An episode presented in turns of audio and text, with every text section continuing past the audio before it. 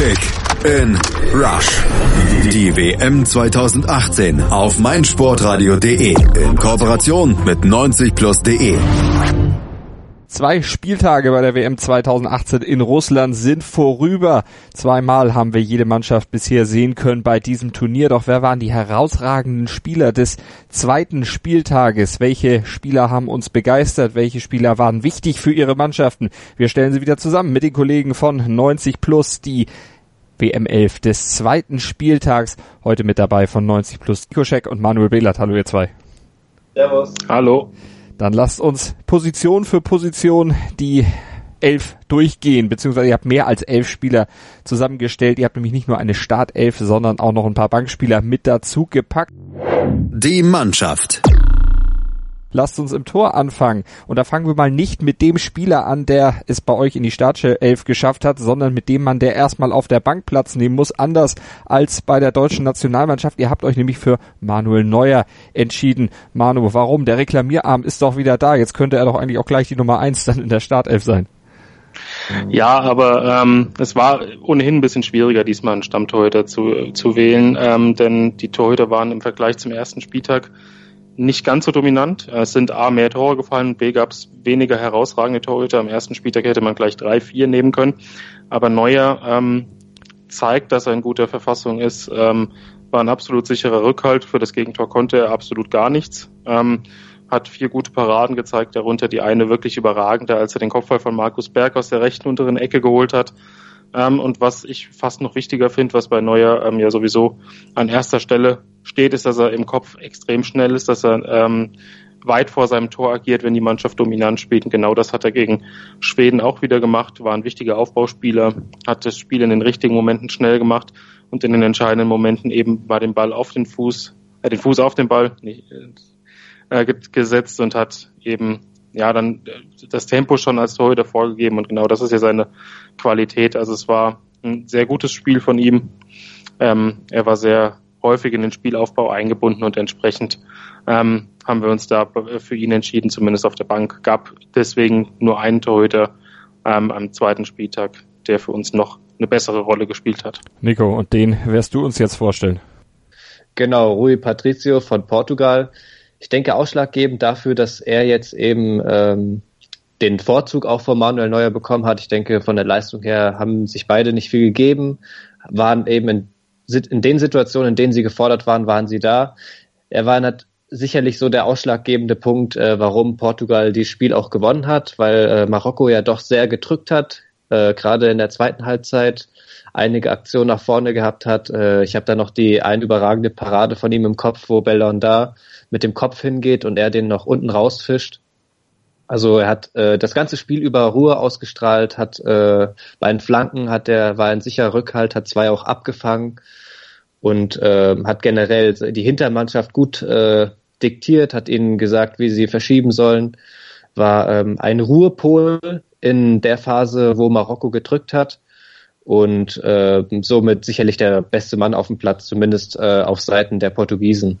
Und damit der Mann, der bei unserer Elf des zweiten WM-Spieltages dann als Stammkraft in der Startelf das Tor hüten wird. Wir gucken auf die Abwehr. Manu, deine Kandidaten. Ganz, ganz wichtig, ähm, Dejan Lovren, der Kroate. Ähm, gegen Argentinien hat er ein überragendes Spiel abgeliefert. Ähm, das Spiel war nahezu prädestiniert für ihn. Also er musste ähm, wenig ins Tempo gehen, konnte tiefer verteidigen, weil die Argentinier ähm, eben auch sehr offensiv eingestellt waren, ähm, zwar wenig Gefahr auf den Platz gebracht haben, aber das lag eben auch daran, dass Kroatien das Mittelfeld dominiert hat und eben gut verteidigt hat. Ähm, Lovren kam kaum dazu, dass er irgendwelche Kontersituationen verteidigen musste. Das ist was, was ihm extrem entgegenkommt. Ähm, Im direkten Zweikampf ist er äh, bekanntermaßen sehr stark, ähm, hat Messi nicht zur Entfaltung kommen lassen, ähm, hat beim Doppeln geholfen, äh, hatte darüber hinaus noch eine Passquote von äh, fast 90 Prozent hat dann auch mal die, das Pressing der Argentinier überspielen können. Also deswegen Dejan Lovren absoluter No-Brainer in der Startelf. Manu, du hast einen zweiten Startelf-Platz vergeben? Ähm, ja, es war Manuel Akanji, ähm, den, den, den man bei diesem Turnier bisher nur hervorheben kann. Also ähm, war schon gegen Brasilien eine Bank in der Schweizer Defensive, ähm, hat das jetzt auch gegen Serbien wieder unter Beweis gestellt. Extrem clevere Tacklings, fast 70 Prozent gewonnene Zweikämpfe, 90 Prozent Passquote. Ähm, hat sich vom frühen Rückstand sehr schnell erholt, hat, hat wirklich für Stabilität gesorgt, war zweikampfstark, hat die nötige Härte auf den Platz gebracht. Ähm, ist auf jeden Fall ein überragender Verteidiger bisher bei diesem Turnier und bis jetzt ähm, ein absoluter Kandidat nicht nur für die Elf des Spieltags, jetzt schon zum zweiten Mal, sondern auch schon für die Elf des Turniers. Und in unserer Abwehr, die eine Dreierkette ist, Nico, da gibt's noch einen, der absolut nicht wegzudenken ist da. Genau, der Marcelo von Brasilien. Ähm, überragend wieder gespielt. Ich fand ihn im ersten Spiel schon äh, eigentlich als bester Spieler auf dem Platz und jetzt auch wieder im zweiten Spiel. Ähm, eigentlich der Spielmacher so ein bisschen von Brasilien da über die Außen, treibt immer wieder nach vorne an, das, was man ihn, von ihm auch schon bei Real Madrid gewohnt ist, schafft auch immer wieder Räume für seine Mitspieler, er sorgt immer wieder für Gefahr, ist auch in der Lage, mal jemanden auszuspielen, äh, bringt gefährliche Flanken rein, zieht aber auch häufig selber in die Mitte, wodurch dann mehr Platz auf den Außen entsteht. Genauso auch in dem Spiel ähm, wo man sich gerade in der ersten Halbzeit sehr schwer getan hat gegen äh, ein sehr defensives Team, gegen sehr defensive Costa Ricaner. Und dann in der zweiten Halbzeit hat das dann eben besser geklappt, haben seine Mitspieler auch mehr die Räume gesucht, die er geschaffen hat. Hatte äh, auch eine überragende Passquote von fast 90 Prozent, hat auch nach hinten viele Bälle erobern können und dann eben auch die entscheidende Flanke abgegeben, die äh, dann letztendlich zum 1 zu 0 geführt hat. Also auch hier Man of the Match auf jeden Fall für mich. Ähm, bei, auch bei 90 Plus haben wir ihn zum Man of the Match ernannt und ähm, ja, Marcelo, wie man ihn kennt eben. Nico, was hat dich bewogen, John Stones auf die Bank zu setzen? Er hat immerhin zwei Tore gemacht. Gut, nicht das, wofür man einen Abwehrspieler bezahlt getan, weil er es auch, aber auch nicht musste. Genau, also äh, hinten war eben nicht viel zu tun. Da konnte er vorne eben die Räume suchen. Das kennt man ja auch schon von ihm, dass er gerade bei Standards ja auch, ist ja auch als eine der Stärken herausgestellt der Engländer, dass sie nach Standards gefährlich sind. Und äh, da ist er vorne eben einer der Zielspieler, der mit dem Kopf eben sehr gefährlich werden kann. So vor dem 1 zu 0 auch, den er sehr wuchtig reingesetzt hat. Also er hatte schon fast äh, Schussgeschwindigkeit, dieser Kopfball. Und dann doch das recht wichtige 1 zu 0, äh, denn je länger es hier in so einem Spiel 0-0 steht, umso schwieriger wird das natürlich. So war die Abwehr früh geknackt.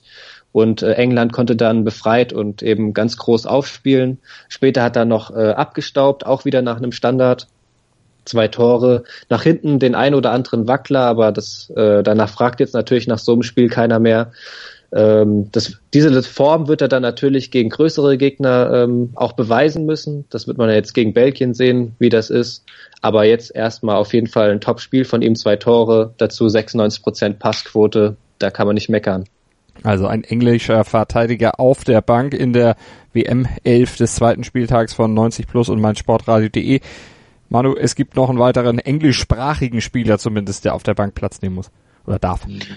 Genau, ähm, Mark Milligan von der australischen Nationalmannschaft, ähm, die gegen Dänemark ähm, auch im zweiten Turnierspiel wirklich eine sehr gute Leistung gebracht haben, wie schon gegen Frankreich kompakt verteidigt haben im Mittelfeld, ähm, schon ja die Räume eng gemacht haben und mit Mark Milligan hatten sie einfach einen Spieler in der Innenverteidigung, der ähm, extrem viele Aktionen geklärt hat, der sehr stark im Kopfball war, ähm, hatte vier wichtige Tacklings, eine Passquote von 95 Prozent.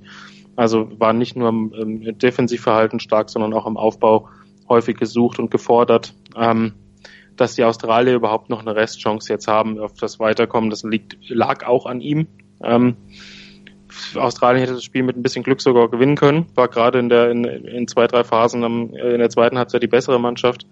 Und ähm, ja, mit einem Mark Milligan in so einer Form wird es auch gegen Peru möglich sein, wenige Gegentore kass äh, zu kassieren, vielleicht die Null zu halten. Und ähm, dementsprechend haben wir ihn auch wegen der starken Leistung gegen Dänemark und seinen vielen entscheidenden Klärungsaktionen ähm, mit auf die Bank der Elf des Tages gesetzt gucken wir auf unser Vierer Mittelfeld. Das ist gespickt mit ja, großen Namen, prominenten Namen. Drei davon, die kennen wir auch aus der Bundesliga. Die haben zumindest mal da gespielt oder spielen aktuell da noch.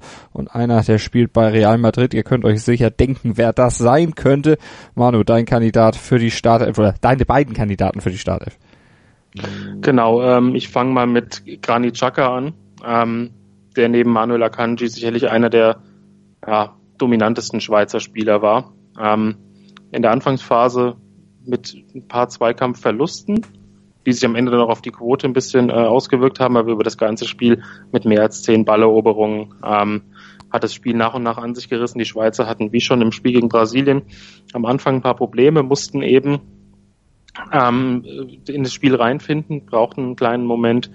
Und äh, ja, Xhaka hat als Antreiber im Mittelfeld fungiert, konnte sich im Gegensatz zum Brasilien-Spiel mehr in die Offensive einschalten, ähm, hat dann auch das wichtige 1 zu 1 erzielt mit einem sehenswerten Distanzschuss und darüber hinaus noch eine Passquote von knapp 90 Prozent gehabt. Also über das gesamte Spiel hinweg ähm, war das eine sehr starke Leistung äh, nach einer kleinen Phase am Anfang, die nicht ideal lief. Ähm, zudem habe ich noch ähm, Luka Modric nominiert, ähm, der bei den Kroaten der absolute Taktgeber war, ähm, dafür gesorgt hat, dass man das argentinische Mittelfeld nach Laune dominiert hat, ähm, hat ein überragendes Duo mit Nebenmann Rakitic gebildet, hat das wichtige 2 zu 0 erzielt hat, bei diesem Tor überhaupt seine überragende Klasse gezeigt, indem er dann kurz das Tempo rausnimmt, vor dem Schuss nochmal einen kleinen Schlenker macht und den Ball dann platziert im Tor unterbringt, ähm, hat immer die richtigen Räume besetzt, war im defensiven Umschaltspiel wichtig, weil er eben die Lücken zugelaufen hat. Ähm, es war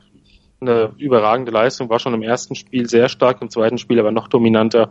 Also Modric bringt seine Real Madrid-Form auf jeden Fall bis zur WM äh, bis, bis hierhin bei der WM auch auf dem Platz. Und in der WM 11 des zweiten Spieltags von meinsportradio.de und 90 Plus wird Modric und wird Granit Xhaka flankiert von einem Mann, der bei Barcelona die Fäden zieht, der früher mal bei Schalke gespielt hat. Nico, Ivan Rakitic. Genau, Ivan Rakitic, was, was der Kollege Manu gerade über Modric gesagt hat, trifft auch genauso auf Rakitic zu. Überragende Leistung. Ich denke, Modric und äh, Rakitic bilden aktuell wohl das stärkste zentrale Mittelfeld bei dieser WM.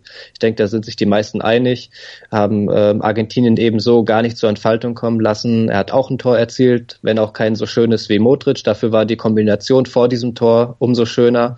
Ähm, hat auch viele kluge Pässe gespielt, ähm, hat überragt oder hat gute Pass- und Zweikampf Werte, hat äh, beim Pressing auch immer wieder mit angeschoben, hat dafür gesorgt, dass Argentinien eben auch viele Bälle aus der Not heraus nach vorne spielen musste und war ebenso genauso wie Modric maßgeblich daran beteiligt, dass Messi ähm, selten die Bälle bekommen hat, die er eben braucht, um sein Spiel aufziehen zu können. Viele Lücken zugelaufen, also auch wie sein Nebenmann eben offensiv wie defensiv eine überragende Vorstellung und hat sich eben auch im Vergleich zu Spiel 1 nochmal deutlich gesteigert.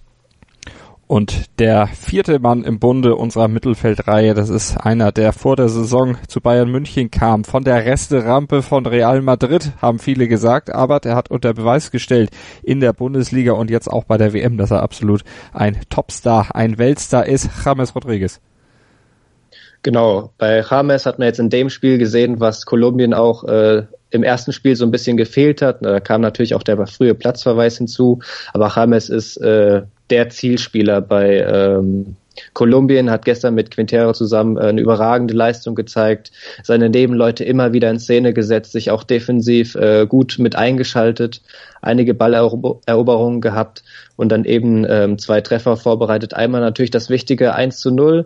Diese Flanken kennen wir, kennen wir auch schon äh, aus München, eben mit viel Schnitt zum Tor, schwer zu verteidigen, auch wenn man da natürlich dem Torwart äh, unterstellen muss, dass er da vielleicht in seinem eigenen Fünfer ähm, das Hoheitsgebiet haben muss, aber dennoch eine super Flanke und äh, vor dem dritten Tor dieser Pass äh, genau in die Schnittstelle oder genau eben zu Quadrado einfach nur zum Zungeschnalzen. Ein herrlicher Pass, nicht zu kurz, nicht zu lang, genau in den Lauf und auch sonst, äh, wie gesagt, defensiv gut mit, mitgearbeitet. 90 Prozent Passquote, das mal von ihm quasi schon gewohnt, äh, war wieder der Taktgeber, so wie man es eben von ihm kennt. Ähm, also ein James Rodriguez in der Form kann für Kolumbien nur äh, ein ganz großer Gewinn sein. Und Manu, dein Kandidat für die Bank, der kommt aus Japan. Genau, der heißt Takashi Inui, ähm, den man noch von seiner Zeit bei Eintracht Frankfurt kennt, ähm, mittlerweile in Spanien aktiv.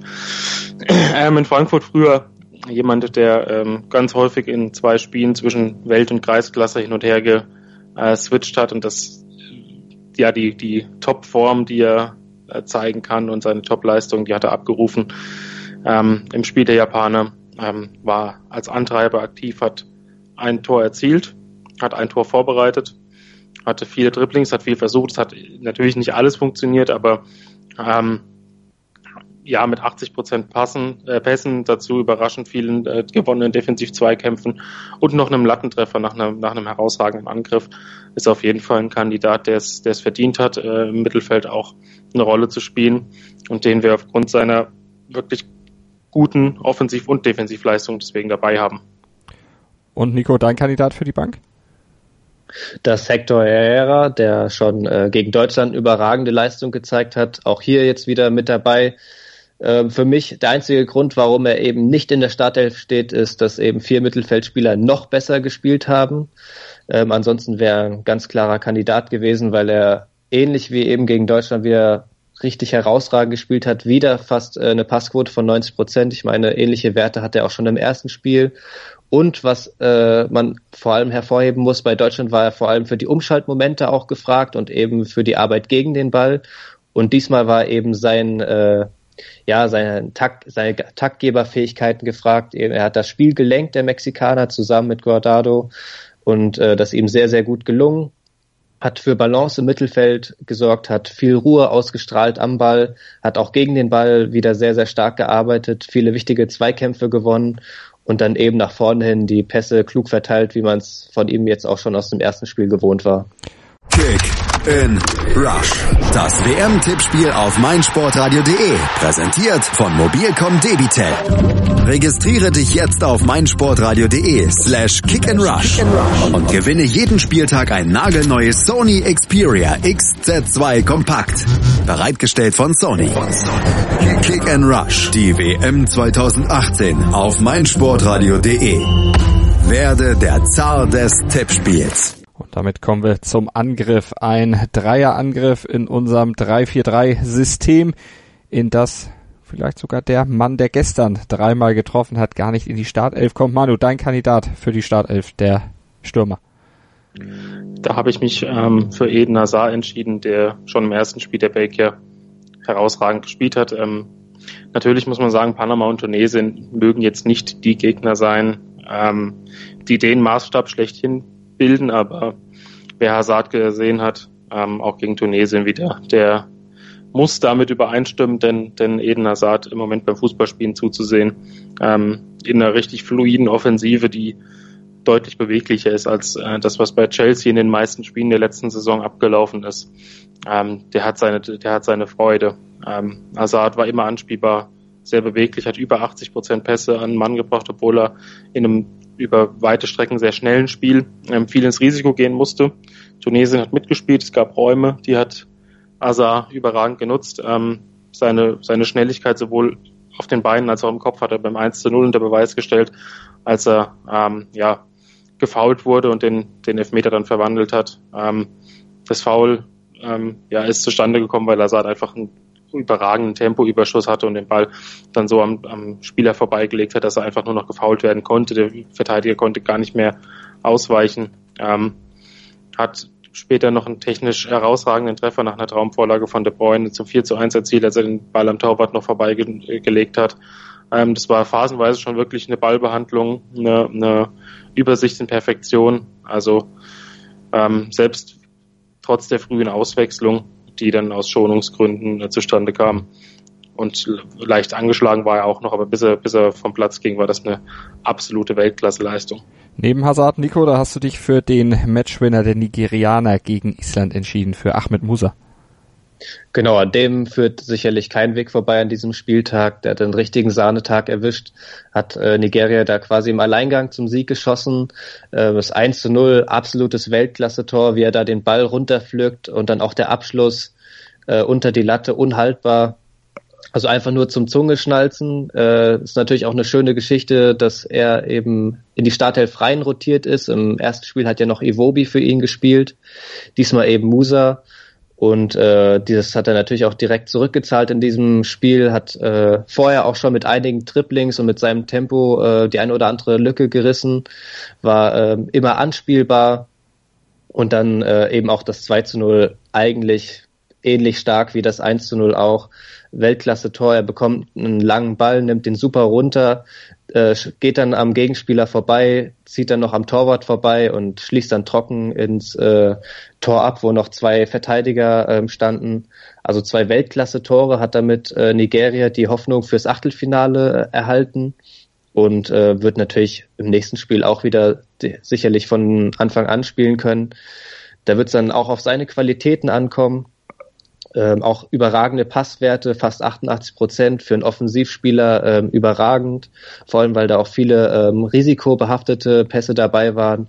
Also Musa auf jeden Fall einer der Gewinner dieses Spieltags. Und ein anderer Gewinner dieses Spieltags, äh, der steht da noch neben Musa und Hazard im Sturm. Der kommt aus Deutschland, heißt Marco Reus. Nico und nicht nur deswegen, weil er vor dem 2 zu 1 den Freistoß von Toni Kroos kurz angetippt hat. Genau, Marco Reus. Viele hatten sich ja schon gewundert, warum er nicht schon im ersten Spiel der Starter war. Man hat sich, sich ja so ein bisschen erhofft, dass er eben das Tempo, was Deutschland äh, in der Vergangenheit so ein bisschen gefehlt hat, dass er das eben in das deutsche Spiel reinbringt. Und genau das eben auch in diesem Spiel passiert, wo natürlich bei Deutschland noch bei weitem nicht alles gut gelaufen ist, wo vieles noch nicht funktioniert hat.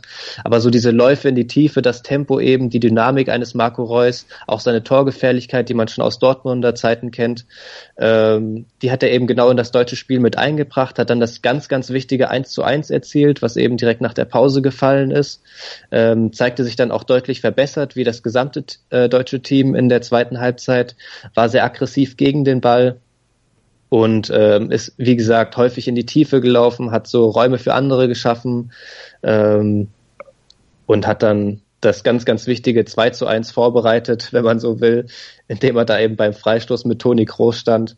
Also ähm, auf jeden Fall eine sehr, sehr gute Leistung von Marco Reus. Sicherlich hat noch nicht alles funktioniert, aber ähm, das bei der aktuellen Form, in der sich die deutsche Nationalmannschaft befindet, natürlich auch nicht zu erwarten. Er war ja auch lange verletzt. Und ähm, Reus für mich auf jeden Fall auch gegen Südkorea ein ganz klarer Starter. Und das eben auch in unserer WM-Startelf vom zweiten Spieltag. Manu, du hast die zwei Bankdrücker noch für uns und das ist auch durchaus prominente prominentes Personal, was ja auch sich mit Toren schon, mit einigen Toren bei dieser WM in Szene setzen konnte. Genau, da haben wir zwei der absoluten Top-Torschützen der bisherigen Weltmeisterschaft. Ähm, zum einen Harry Kane. Äh, natürlich, man kann sagen, er hat einen äh, Hattrick geschossen und das waren zwei Elfmeter und ein Schuss, äh, den man kaum noch ausweichen konnte.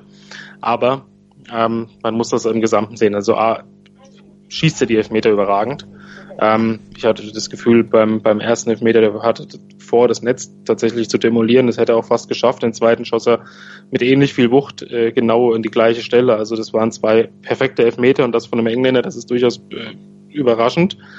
Ähm, und ansonsten hat er vor allem auch bei den Standardsituationen, die die Engländer hatten, die die Kernkompetenz dieser Mannschaft sind, ähm, genau seine Aufgabe erfüllt, hat äh, die gegnerischen Verteidiger geblockt, hat Verteidiger gebunden, hat Lücken gerissen dort, ähm, hat seinen wuchtigen Körper zum Einsatz gebracht. Also es ist, es ist Harry Kane ist eine absolute Scoring-Maschine, aber er ist auch noch mehr. Also er ist äh, auch noch ein Arbeiter im Angriff. Er bringt keine technischen Kabinettstückchen ein oder wenige. Ähm, und wirkt vielleicht manchmal in der Ballbehandlung ein bisschen limitiert, aber er ist absolut, ähm, gerade weil er das jetzt auch konstant unter Beweis gestellt hat, einer der besten Stürmer der Welt und ähm, ist auch ein Anwärter, je nachdem wie, wie lange England in diesem Turnier bleibt, ähm, auf dem Torschützentitel. Und das gleiche gilt auch für Romelu Lukaku, der ähm, ja ebenfalls über eine große Physis verfügt, genau der richtige Spieler ist, der mit den technisch eleganten De Bruyne, Azar, Mertens und Co. harmonieren kann, ähm, weil er einfach ein Spieler ist, der dann nicht noch mal den Querpass sucht, sondern der einfach auf den Abschluss geht, ähm, hat einen hohen Laufaufwand, hat einige Zweikämpfe geführt, auch offensiv Zweikämpfe gewonnen, ähm, hat zwei lupenreine Tore erzielt, ähm, gerade beim 1 zu 0, als er den, den Pass von Mertens bekam, hat er nochmal ganz klug ein bisschen das Tempo rausgenommen, um einfach sich mehr auf den Abschluss zu fokussieren. Also man merkt, er ist viel reifer geworden, auch wenn ihm noch zwei, drei Ballannahmen ähm, nicht gelungen sind. Da ist ihm der Ball versprungen, der hätte sogar noch mehr Tore machen können. Aber im Prinzip macht er genau das, was, was man im belgischen Angriff von ihm erwartet. Interessant wird's bei Lukaku natürlich, ähm, wenn er gegen eine sehr massierte Defensive ähm, auflaufen muss. Äh, vielleicht wird es gegen England schon extrem schwer, vielleicht auch dann erst im Achtel- oder Viertelfinale, je nachdem, wie viel Wert beide Mannschaften auf das Gruppenendspiel legen. Ähm, Lukaku auch leicht angeschlagen gewesen. Ähm, es kann auch sein, dass er komplett geschont wird im dritten Spiel. Im dritten Spiel. Aber bisher macht er auf jeden Fall seinen Job äh, herausragend. Zwei Doppelpacks, auch wenn es Tunesien und Panama waren. Trotzdem muss man erstmal vier Tore erzielen. Ähm, und deswegen Romelu Lukaku auf jeden Fall auch verdient auf der Bank. Das ist sie, unsere Elf des zweiten Spieltags der WM 2018 in Russland nach dem dritten Spieltag, der ja dann heute beginnt mit den Doppelspielen um 16 und 20 Uhr jeweils. Dann werden wir natürlich auch wieder die WM 11 des Spieltags küren. Also bleibt dran bei uns bei Kick and Rush hier auf meinsportradio.de und bei den Kollegen von 90 Plus dann in schriftlicher Form kriegt ihr alles Wissenswerte zur WM 2018 in Russland aufbereitet. Das waren Nico Scheck und Manuel Behlert von 90 Plus und Malte Asmus von meinsportradio.de. Danke Jungs. Erdbeerzeit mit Chip and Charge. Vom 1. bis 15. Juli berichten unsere Tennisexperten Andreas Thies und Philipp Joubert täglich über die Ereignisse des ältesten und prestigeträchtigsten Tennisturniers der Welt. Erdbeerzeit mit Chip and Charge. Das tägliche Update aus Wimbledon auf meinsportradio.de.